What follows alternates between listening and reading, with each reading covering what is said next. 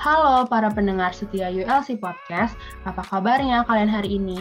Aku harap kalian semua dalam keadaan baik dan sehat ya. Gimana nih topik sebelumnya yang dibawain Reta?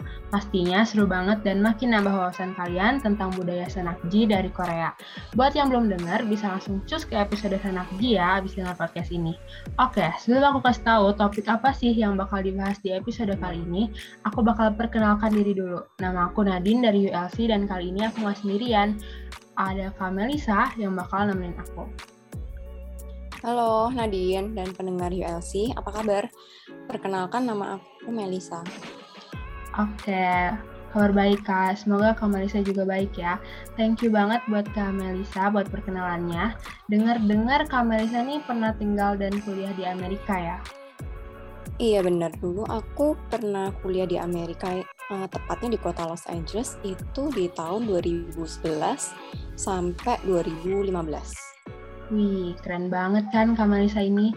Karena aku bakal ngobrol sama Kamelisa yang udah pernah tinggal di Amerika, berarti kalian udah tahu kan kita bakal bahas negara apa? Benar banget, topik kali ini adalah tentang Amerika. Aku sendiri tertarik banget sama negara Amerika dan punya banyak banget pertanyaan tentang kehidupan di Amerika. Dimulai dari personalitinya mereka. Aku dengar mereka ini ramah banget ya kak ke stranger.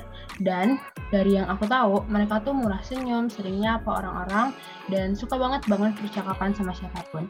Benar nggak sih kak tentang hal itu? Uh, berdasarkan pengalaman pribadi aku ya ini, uh, itu sih benar banget ya. Dulu awal datang ke Amerika ngerasanya agak aneh gitu sama budaya yang baru ini. Hmm. Tapi setelah ngalamin langsung, aku sadar budaya ini sih bagus banget sih sebenarnya. Uh, dan juga berharap budaya ini bisa kita contoh dan terapin di Indonesia. Nah, contoh keramahan orang Amerika itu yang pernah aku tahu ya atau alamin itu banyak banget sih yang aku bisa ceritain ke kalian. Contohnya yang pertama itu uh, mereka sering orang tuh di lift. Uh, obrolannya cuma hal-hal kecil aja sih bisa bisa ngobrolin apa aja misalkan uh, bisa ngomong ngomongin tentang weather atau misalkan mereka bawa anak atau pet atau apa pun kita bisa uh, goda-godain anaknya atau apa kayak gitulah. Hmm. uh, dan mereka itu juga biasa misalkan nih kayak uh, ada orang yang udah di lift duluan dari kita ya terus kita masuk ke lift. Nah orang yang udah di dalam lift duluan itu mereka juga sering tanyain ke kita kalian mau ke lantai berapa? gitu. Lalu mereka biasa bantuin tekan tombolnya gitu nah lalu kalau misalkan kita udah mau pisahan nih dari lift gitu ya mereka juga sering ucapin kayak have a good day gitu.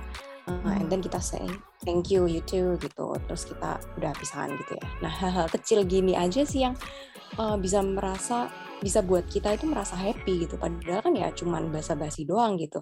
Tapi uh, dari perspektif aku yang apalagi waktu itu kan aku international student gitu ya. Uh, ke negeri orang uh, baru di sana nggak punya teman atau apa gitu kan. Nah si orang-orang itu ramah sama aku jadi aku ngerasanya tuh nggak dibedain gitu. Iya. Uh, jadi lebih nggak takut gitu sih ngerasa uh, waktu di sana gitu. Mm-mm. Berasa diterima banget gitu ya kak sama orang-orang sana juga. Iya benar. Mm-mm. Lalu ada contoh lagi nih, uh, mereka itu sering um, bukain pintu ke stranger. Maksudnya apa? Jadi uh, misalkan kita itu mau ke dalam toko ya, mau masuk ke dalam toko atau sekolah atau uh, other public spaces lah apa pun itu gitu kan. Yeah. Nah di depan kita itu misalkan ada orang yang lagi jalan juga gitu ya. Jadi mereka masuk duluan uh, ke dan mereka buka pintu duluan gitu kan. Nah, mereka biasanya nggak buka pintu lalu langsung masuk gitu aja, tapi mereka buka pintu lalu tahanin pintu itu ke kita gitu.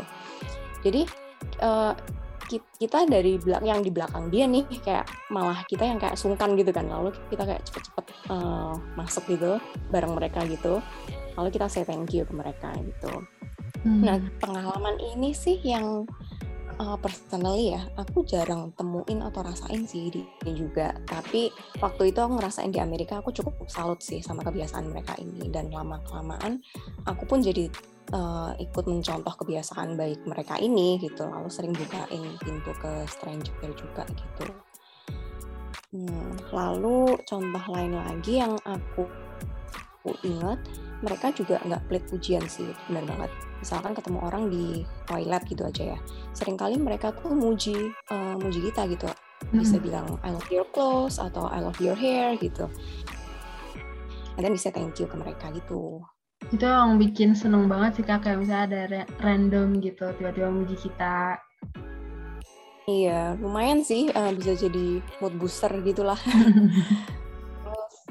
terus, yang Nadine tadi bilang mereka suka bangun percakapan dengan siapa pun itu benar yeah. juga sih. Uh, dan lebih-lebih lagi menurut aku mereka itu sering kali uh, nggak membedakan status, derajat, atau pekerjaan gitu. Mereka sering having conversation misalkan dengan security atau waiter gitu. Hmm. Selayaknya teman mereka aja gitu. Hmm. Mereka bisa saling ngobrol basa-basi atau bercandaan gitu. Ya benar ke siapa pun gitu ya kak. Iya benar. Untungnya pengalaman aku selama di Amerika positif banget sih tentang ini ya. Aku nggak pernah ngerasain dibedain uh, baik di masyarakat umum ataupun di sekolah gitu malah aku belajar banyak sih dari keramahan mereka gitu Iya sih pasti. Untung banget pengalamannya positif ya kak. Meskipun awalnya ngerasa agak aneh gitu karena mungkin belum terbiasa tapi lama-lama kebiasa juga dan emang harusnya tuh diterapin gitu karena uh, ini tuh kebiasaan yang bagus banget menurut aku nggak harusnya nggak cuma di Amerika doang tapi di semuanya bahkan di Indonesia juga gitu. Nah, yang aku tahu juga dulu tuh di Indonesia orang-orang juga banyak yang ramah mirip-mirip kayak di cerita kakak tadi. Cuman uh, makin ke sini perilaku ramah tuh makin hilang gitu, makin ditinggalkan. Banyak anak muda yang nganggap itu basa-basi nggak penting atau aneh sampai akhirnya makin berkembang zaman, makin ke sini kebiasaan itu tuh makin hilang. Padahal uh, menurut aku itu tuh salah satu bentuk komunikasi yang bagus banget sama sekitar kita. Cuman dari cerita kakak dari dari cerita Kak Melisa tadi dari yang aku dengar itu uh, vibes orang sana orang Amerika tuh benar-benar positif banget ya kak. Mereka tuh uh, bisa mempertahankan keramahan itu terus dan benar-benar ngasih social vibes yang bagus gitu. Nah, pendengar setia ULC, hal kayak ini tuh bagus banget loh buat ditiru. Berkomunikasi, menyapa, dan memuji orang itu nggak ada salahnya. Who knows orang yang awalnya punya masalah jadi lebih happy karena mendapatkan positive vibes dari kita. Mungkin kita juga bisa coba coba terapin lagi di Indonesia ya, sedikit demi sedikit. Selanjutnya nih, begitu dengar kuliah di Amerika, tinggal di Amerika, pasti orang tuh langsung fokus ke biaya hidup yang tinggi. Dimulai dari biaya hidup sampai pajaknya yang tinggi banget. Tapi mm -hmm. uh, aku sempat nemuin referensi yang bilang kalau orang Amerika itu taat banget bayar pajak meskipun pajaknya tinggi. Dan bukan cuma taat pajak aja, mereka juga taat sama peraturan-peraturan di sana, kayak peraturan lalu lintas, rokok, dan sebagainya. Aku penasaran sih Kak, dari pandangan Kakak, apa sih alasan dibalik ketaatan mereka? Apakah ada aturan yang cukup ketat di sana sehingga kebanyakan dari mereka nggak berani buat melanggar? Atau seperti kayak bakal dapat uh, denda atau sanksi atau gimana tuh Kak? Ya, untuk peraturan menurut aku memang mereka cukup ketat ya di sana. Mm-hmm. Dan mungkin didukung sistem komputerisasi mereka yang memang udah rapi dan maju gitu kan. Mereka jadi bisa benar-benar menjalankan peraturan yang dibuat gitu. Dan mm. tentunya banyak petugas-petugas yang benar-benar menjalankan tugasnya juga sih untuk menertibkan masyarakatnya itu gitu. Oh. Dari petugasnya juga emang tertib banget dan modern juga ya Kak karena sistem komputerisasi itu. Iya, uh, biasanya mereka kayak beneran apa ya profesional gitu lah oh, intinya ya. mereka bener-bener jalanin tugasnya gitu. Mm-hmm. Uh, lu contoh aja nih ya pernah aku dan teman aku alamin uh, waktu di sana tentang peraturan berkendara nih, misalkan saat speeding atau melebihi speed limit gitu ya saat berkendara. Nah biasanya di setiap jalan itu ada kamera yang ngerekam dan pasti uh, ada tagihan tilang yang dikirim ke rumah kita masing-masing gitu kalau kita hmm. melanggar gitu kan uh, dan itu harus benar-benar kita bayar uh, atau mungkin kalau misalkan lagi nggak ada kamera di jalan itu biasanya ada mobil polisi yang standby di spot tertentu gitu untuk stopin kita lalu kasih uh, surat tilang ke kita gitu. Oh, beneran kayak di film-film yang suka kita lihat gitu ya kak? Iya iya beneran persis kayak gitu sih mm-hmm. dan itu kalau udah dikejar gitu kan deg-degan banget loh. Kalau kalau orang-orang Indo bilang nih yang di sana dia mereka bilangnya ya udah kalau lo ketangkap sih pura-pura nggak bisa bahasa Inggris aja atau sambil nangis kayak gitu siapa tahu dibebas gitu. Lalu uh, contoh lain lagi ya misalkan uh, melanggar aturan parkir di pinggir jalan uh, yang memang nggak boleh untuk parkir atau kita melebihi jam parkir yang diizinkan gitu. Mobil kita itu bisa ditow atau diangkut gitu. Jadi karena sanksi-sanksi yang diberikan itu menurut aku masyarakatnya itu jadi benar-benar patuh da, uh, dengan peraturannya gitu. Dulu aja pernah jatah uh, jatah parkir aku waktu itu tuh tinggal dua menit. Padahal aku sama teman aku lagi shopping di toko gitu kan. Uh, ya ngerti lah kalau lagi shopping yeah. lupa lihat jam kan. Lalu waktu lihat jam tiba-tiba tinggal dua menit lalu kita kayak hmm. lari-lari gitu ke, ke parkiran takut kalau mobilnya diangkut atau kena tilang gitu kan. Saya kalau udah diangkut tuh pasti ribet gitu ya kak ngurusnya. Kalau cuman iya dan beberapa menit dari yang seharusnya gitu. Iya bener banget dan selain repot kan juga kena biaya lagi kan belum mm-hmm. anak kos gitu kan jadi mau hemat-hemat gitu kan mending biayanya tilang biaya tilang bisa kita buat makan atau buat shopping yeah. lagi gitu jadi udah beneran takut deh kalau masalah kayak gitu mm-hmm. oke okay, anyway tapi menurut aku seketat-ketatnya peraturan itu eh, nggak uh, akan berjalan selancar itu kalau misalkan kita tuh nggak ada kesadaran untuk mengatinnya gitu loh. Yeah. Iya. Uh, contoh aja nih masih dalam kategori traffic ya teori berkendara di Amerika itu kan emang banyak banget. Nah, untuk mendapatkan SIM itu kita perlu lulus ujian tertulis dan behind the wheel atau hmm. praktek ya. Yang di mana menurut aku cukup susah sih karena waktu itu aku ujian sampai empat kali gagal terus. Ah serius kak? Empat mm -hmm. kali berarti kau balik bolak-balik dong ke sana capek banget. Iya bolak-balik. Iya bolak-balik dah capek terus terakhir-terakhir juga desperate gitu sih. Oke, tapi ini salutnya ya. Balik lagi topik salutnya. Hmm. Uh, teori-teori yang diajarin itu itu tuh benar-benar di, dilakuin sama orang-orangnya di, uh, di di saat berkendara sehari-hari gitu loh. Hmm. Baik ada pengawasan ataupun tidak sekalipun ya. Hmm. Misalnya nih di teori diajarkan kalau ada sirine yang berbunyi, misalkan mobil ambulan atau mobil polisi atau uh, fire truck gitu ya, itu uh, orang orang-orang yang di jalan itu yang berkendara itu benar-benar harus menepi atau kalau nggak bisa menepi mereka harus berhenti di tempat gitu. Mm-hmm. Nah pada kenyataannya semua orang beneran mematuhi itu gitu. Jadi bahkan saat mulai mendengar sirine dari jauh gitu, kita mulai memelan gitu mobilnya dan siap-siap untuk menepi. Jadi beneran semua mobil di jalanan itu tuh beneran berhenti di tempat kayak freeze gitu. Bukan malah cepet-cepet ngikutin sirine dari belakang gitu ya. Nggak yang nyalain hazard terus ngikutin ikut rombongan ceritanya. Iya benar. Gak tahu siapa tuh yang pernah kayak gitu ya. Halo. Eh, lalu contoh lain lagi yang di peraturan tertulis gitu kita orang berkendara itu ditekankan harus selalu mengalah dengan pedestrian atau pejalan hmm. kaki. Nah, jadi pejalan kaki itu saat waktu mau nyebrang di jalan yang mungkin nggak ada traffic lightnya deh ya, itu hmm, kita pengendara tuh harus berhenti dan memberi jalan ke mereka gitu. Jadi bisa dibilang di Amerika itu pengendara yang takut dengan pejalan kaki dan bukan sebaliknya seperti di Indonesia. Yang di mana kita kalau mau nyebrang jalan kan pasti takut-takut banget gitu kan. Iya benar banget. Padahal kita tuh udah di zebra cross gitu tapi masih aja takut. Padahal udah di tempat yang benar gitu. Iya. Dulu waktu belum terbiasa nyetir di sana ya masih kebawa hmm. budaya nyetir di Indo gitu kan.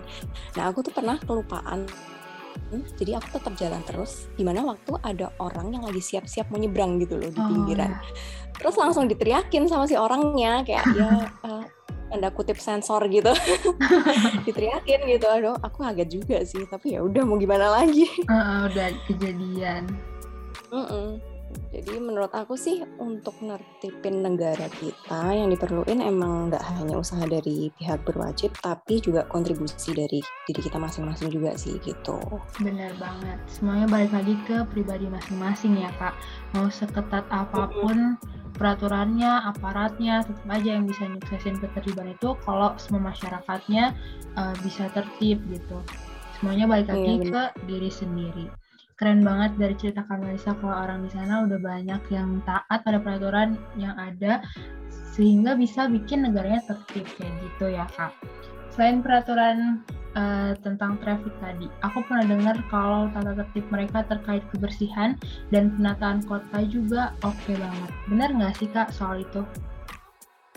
Kebersihan benar banget sih. In general, kebersihan di Amerika itu baik banget. Hmm. Memang masih ada beberapa area yang masih kumuh ya, masih kumuh atau kotor gitu. Uh, biasanya di downtown gitu sih. Tapi mostly lingkungannya sangat bersih lagi lagi-lagi masalah kebersihan ini sangat mengandalkan kerjasama dan kepedulian masyarakat ya tentang hmm. lingkungan sekitar. Pastinya orang di sana juga selalu membuang sampah pada tempatnya itu uh, satu. Lalu mereka itu sering juga waktu di kafe atau tempat makan tertentu yang memang self service, mereka itu beneran patuh untuk membersihkan sisa makanan dan minuman mereka gitu. Jadi sampahnya dibuang, piringnya dilap gitu sebelum mereka meninggalkan tempat. Nah, contoh lain lagi kalau mereka sedang jalan dengan binatang peliharaan gitu ya, misalkan uh, orang-orang kan sering jogging tuh sama binatang peliharaan gitu ya. Lalu misalkan peliharaannya tuh buang air besar, uh, sebagai pemilik mereka tuh bertanggung jawab banget untuk membuang kotoran itu. Uh. Jadi benar-benar diambil kayak plastik lalu dibuang, nggak ditinggalin gitu aja. Iya.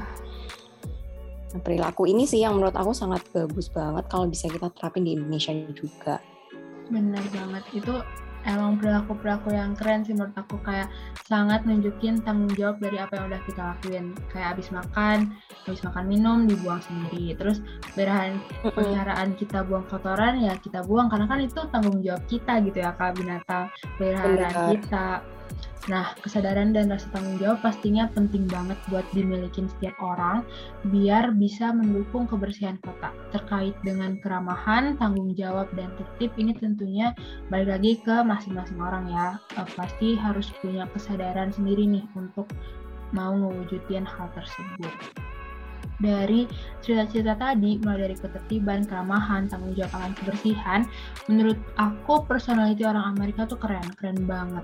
Padahal nggak sedikit berseliweran pendapat bahwa orang Amerika itu cuek, banyak kasus bullying, dan seolah mereka tuh nggak peduli sama orang-orang yang berbeda tanda kutip atau berkebutuhan khusus. Nah, untuk hal ini gimana sih menurut pandangan Kamelisa? Uh, untungnya berdasarkan pengalaman aku di sana, aku belum pernah sih melihat secara langsung atau ngerasain bullying gitu terhadap orang yang berbeda ras atau terhadap orang yang berkebutuhan khusus. Wah, keren. Untung banget ya. Mungkin emang sebenarnya juga nggak ada atau emang dikit banget uh, soal kasus bullying tersebut. Nah, aku juga pernah dengar kalau di sana tuh ada suatu organisasi yang fokus pada orang berkebutuhan khusus atau orang disabilitas. Mungkin Kamelisa juga pernah dengar tentang itu? Uh, iya, itu di sana ada organisasi uh, khusus namanya ADA atau Americans with Disabilities Act. Oke, okay, ADA ya. Nah, kalau di Indonesia itu mungkin kan ada orang-orang yang kerja di bidang bangunan hijau yang memastikan kebutuhan orang-orang dengan disabilitas ini terpenuhi selama berada di luar wilayah aman mereka, yaitu di luar rumah. Contohnya ada banyak guiding block di trotoar dan ada juga jalur untuk disabilitas. Kalau di Amerika, apakah ADA ini juga merupakan organisasi yang fokus di hal yang serupa nih Kak? Uh, mestinya iya sih, mestinya mereka kan mirip ya dengan apa yang udah ada di Indonesia. Jadi di Amerika itu emang orang disabilitas atau cacat itu sangat dihargai dan pemerintahnya sendiri juga sangat mengakomodasikan kebutuhan di lingkungan masyarakat agar mereka itu tetap bisa merasakan fasilitas yang sama dengan kita semua kan. Ya. Uh, contoh aja tentang fasilitas orang cacat di bangunan publik nih. Kebetulan aku dulu kuliah di jurusan interior design, jadi aku tahu uh, banyak tentang building code atau peraturan bangunan yang harus kita taatin gitu kan saat membangun bangunan umum. Misalnya ada peraturan yang mengharuskan sebuah bangunan memiliki tempat parkir khusus untuk orang disabilitas. Ada keter ketersediaan rem untuk digunakan pengguna kursi roda saat naik tangga atau steps. Lalu di semua tempat harus tersedia toilet khusus untuk pengguna kursi roda dan di lorong-lorong itu juga memiliki standar ukuran agar bisa dilewatin uh, orang yang uh, dengan kursi roda itu gitu dan masih hmm. banyak lagi sih.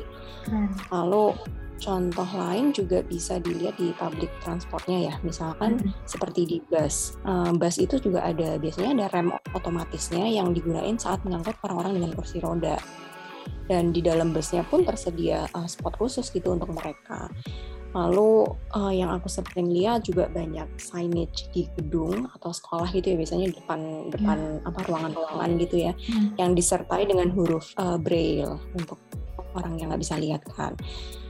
Lalu uh, contoh yang mungkin sering kita lihat yang sekarang kita sering temuin ya uh, yang aku notice sekarang banyak movie subtitle yang mendeskripsikan sound effect gitu. Contoh misalkan kayak uh, tanda petik uh, burung berkicau atau tanda hmm. petik judul lagu gitu kan. Hmm. Nah itu kan sebenarnya ditujuin untuk orang-orang tuli uh, biar mereka itu bisa lebih membayangkan apa sih yang sedang terjadi di scene movie-nya uh, tersebut gitu. Hmm. Dan masih banyak lagi sih contohnya ya. Iya. Oh keren banget, benar-benar semuanya terfasilitasi gitu ya kak. Mulai dari rem, parkir khusus, toilet khusus, braille disliknas, dan subtitle untuk menjelaskan suara. Di Indonesia sejauh yang aku lihat mungkin udah ada beberapa fasilitas itu, tapi belum merata. Jadi kayak cuma ada di kota-kota besar atau di gedung-gedung baru yang udah ngikutin building code-nya gitu kak. Semoga ke depannya mm di negara kita juga semua wilayah bisa dikatakan ramah lingkungan bagi penyandang disabilitas ya biar bisa makin keren kayak yang udah dilakuin di Amerika. Benar. Nah, tadi kan kita udah ngomongin kondisi-kondisi umum di sana. Sekarang kita bakal ngomongin spesifik tentang kuliahnya Kamelisa ya, karena aku benar-benar penasaran banget sih. Seperti yang Kamelisa udah mention tadi, kalau Kamelisa itu dulu kuliah di Amerika jurusan interior design ya kak. Nah, benar banget. Dari pengalaman Kamelisa sendiri, ada nggak sih hal yang bikin kakak bersyukur banget bisa kuliah di sana? Misalnya kayak sistem pembelajarannya atau ada program yang unik dan beda dari perkuliahan di negara lain? Uh, untuk berbedanya sih uh, mungkin aku kurang paham ya dengan negara lain atau kurang Indo uh, dengan Indonesia. Yeah. Karena aku kan dulu cuma pernah ngerasain kuliah di sana gitu kan. Mm -hmm. Tapi menurut aku sistem perkuliahan di sana emang sangat disusun dengan matang sih. Jadi dulu aku kuliah di art school di Los Angeles kan dengan jurusan interior design. Nah sekolah kami itu benar-benar membimbing murid-muridnya agar familiar dengan dunia kerja yang sesungguhnya gitu dan bukan hanya terfokus dengan mengajarkan teori-teori. Uh, harapan mereka juga agar murid yang udah lulus nantinya dapat langsung mendapatkan pekerjaan yang sesuai gitu. Jadi karena sekolah kami itu menganut visi ini, mereka memilih guru-guru itu juga yang benar-benar sudah memiliki pengalaman yang banyak dan bahkan pengalaman di perusahaan-perusahaan yang ternama gitu di sana. Hmm. Dengan harapan mereka bisa menceritakan pengalamannya uh, ke kita gitu kan dan membimbing serta mempersiapkan diri kita untuk ke dunia kerja nantinya gitu. Nah, contoh aja dulu ada guru gambar aku yang dalam tim pembuatan movie Avatar. Tepatnya dia katanya sih bekerja di dalam uh, tim weapon design atau desain hmm. senjata gitu kan di dalam movie-nya. Jadi dia share banyak sih tentang pengalaman dia di sana gimana, lalu proses pengerjaan movie-nya sendiri itu gimana gitu. Wih, keren banget. Pasti seru banget sih Kak itu. Lalu dulu guru-guru kita juga sering ngajakin kita field trip gitu. Hmm. Karena case aku kan dulu majornya interior design. Jadi sering dibawa ke kantor-kantor ke perusahaan interior atau ke toko-toko atau workshop furniture kayak gitu. Dan dari situ kita dikasih lihat bagaimana mereka tuh jalanin kerjaannya sehari-hari gitu. Prosesnya seperti apa sih gitu. Jadi kita udah familiar dengan alur kerja yang sesungguhnya. Oh jadi nanti tuh nggak kaget ya kak pas benar-benar masuk ke dunia kerja gitu. Udah udah, udah dikenalin sebelumnya. Iya kita udah dapat gambaran gitulah ya. Mm -hmm. lalu dan juga tuh contoh lagi pengalaman saat kita final uh, final ya final exam gitu biasanya kita anak desain itu kan selalu presentasi project kita gitu di semester itu. Nah di hari itu biasanya guru-guru kita ngundang beberapa temennya dari kantor-kantor interior gitu untuk melihat presentasi kita gitu. Dan pasti hmm. mereka juga menyampaikan kritik dan saran ke kita yang bisa menjadi bekal gitulah buat kita di masa kerja nantinya. Dan karena mereka itu beneran orang yang uh, profesional jadi kritiknya pun relevan gitu ya dengan hmm. dengan apa sih dengan uh, hmm. untuk di masa kerja kita nantinya iya hmm. tapi ya pastinya deg-degan sih waktu kalau waktu final gitu karena diliatin banyak orang kan dan uh -uh. semuanya profesional semua gitu tapi sering kali guru kita sih bawain coffee sama donat gitu. Jadi oh. dimakan bareng-bareng. Vibe-nya tuh nggak tegang tapi malah exciting gitu lah iya seru banget. Mm -mm. terus setelah final presentation kita biasa berta ini sih bisa tanya-tanya gitu kan ke profesional gitu. Dan mereka kasih feedback juga ke kita. Ya cukup helpful sih hmm. uh, waktu itu gitu ya. Lalu uh, saat graduation sekolah kita itu juga ngadain yang namanya portfolio show. Jadi di mana kita bisa nampilin semua hasil karya kita selama sekolah kan. Dan hmm. waktu portfolio show itu sekolah kami juga mengundang banyak employer gitu dari perusahaan-perusahaan untuk ngeliatin gitu. Jadi setelah graduation dulu aku sempat langsung dapat tawaran kerja itu 3 sampai 4 eh, hmm. tawaran kerja gitu ya keren keren banget. cukup membantu banget ya bagi iya, cukup membantu banget bagi orang yang emang habis lulus kuliah mau langsung kerja kan. Kita nggak iya, ada yang mau nganggur-ngangguran kelamaan. Gitu. Pastinya menarik banget dan pasti kakak juga nggak bisa ngelupain ya karena ini pengalaman yang seru banget, keren banget. Buat di Indonesia juga menurut aku bisa banget nih program-program ini bisa banget buat ditiru. Jadi bisa minimalisir mahasiswa buat nganggur kelamaan karena kan udah familiar sama dunia kerja dan apalagi tadi ada program portfolio show yang pastinya ngebantu banget bisa langsung dapet tawaran pekerjaan. Kampus jadi nggak cuma ngebantu dalam menyukseskan mahasiswa di bidang pendidikan, tapi juga bisa jadi jembatan bagi kehidupan kerja di kemudian hari. Terakhir banget nih, kalau dari Kamelisa sendiri, apa sih hal-hal yang Kamelisa suka banget dari Amerika dan kalau inget tuh jadi pengen balik lagi gitu? Hmm, tentunya yang aku ceritain tadi itu benar-benar buat aku kangen sih dengan Amerika.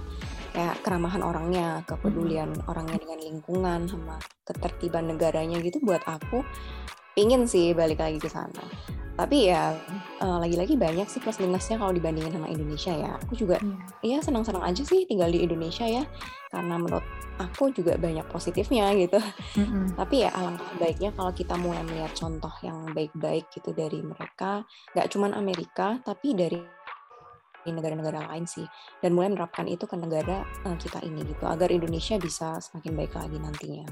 Bener banget. Cerita-cerita tadi pastinya bisa kita ambil hal-hal positifnya sebagai contoh yang baik yang bisa kita terapin di kehidupan kita sendiri di Indonesia agar negeri kita lebih baik lagi. Tentunya mulai dari diri sendiri dulu dan bisa dari hal-hal kecil dulu ya pendengar setia ULC. Nah, seru banget nggak sadar udah di penghujung podcast. Ikut seneng dan ngebayangin gimana asiknya dan serunya tinggal di sana. Amerika bisa banget jadi contoh kita buat memajukan negara kita sendiri, mulai dari menerapkan hal-hal kecilnya seperti padu, patuh pada peraturan, menjaga kebersihan, dan ramah pada sesama. Dari Kamelisa nih, apakah ada pesan untuk teman-teman pendengar setia ULC di luar sana? Uh, bener banget sih yang Nadine tadi bilangin. Terus yang terpenting juga adalah uh, saling peduli terhadap sesama dan lingkungan ya, karena negara dan dunia ini tuh milik kita bersama juga. Jadi mari kita bersama-sama jaga dan ciptain lingkungan yang lebih baik lagi.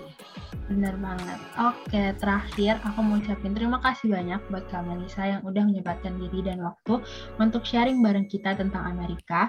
Seneng banget ngobrol sama Kak Melisa, bener-bener gak kerasa udah sepanjang ini durasinya. Dapat banyak banget insight baru tentang Amerika dari pengalaman kakak nih. Sukses terus buat Kak Melisa dalam apa pun yang lagi dijalankan. Nah, thank you. Ya, thank you. Pak. Dan aku juga mau ngucapin terima kasih buat teman-teman pendengar setiap podcast ULC Talk Series. Kalau kalian ingin mendengarin lebih banyak topik menarik dari ULC, kalian bisa follow podcast ULC ini biar gak ketinggalan episode baru dan boleh banget pantengin IG kita di at universelanguage.ulc. Jangan cuma dipantengin doang, tapi follow juga.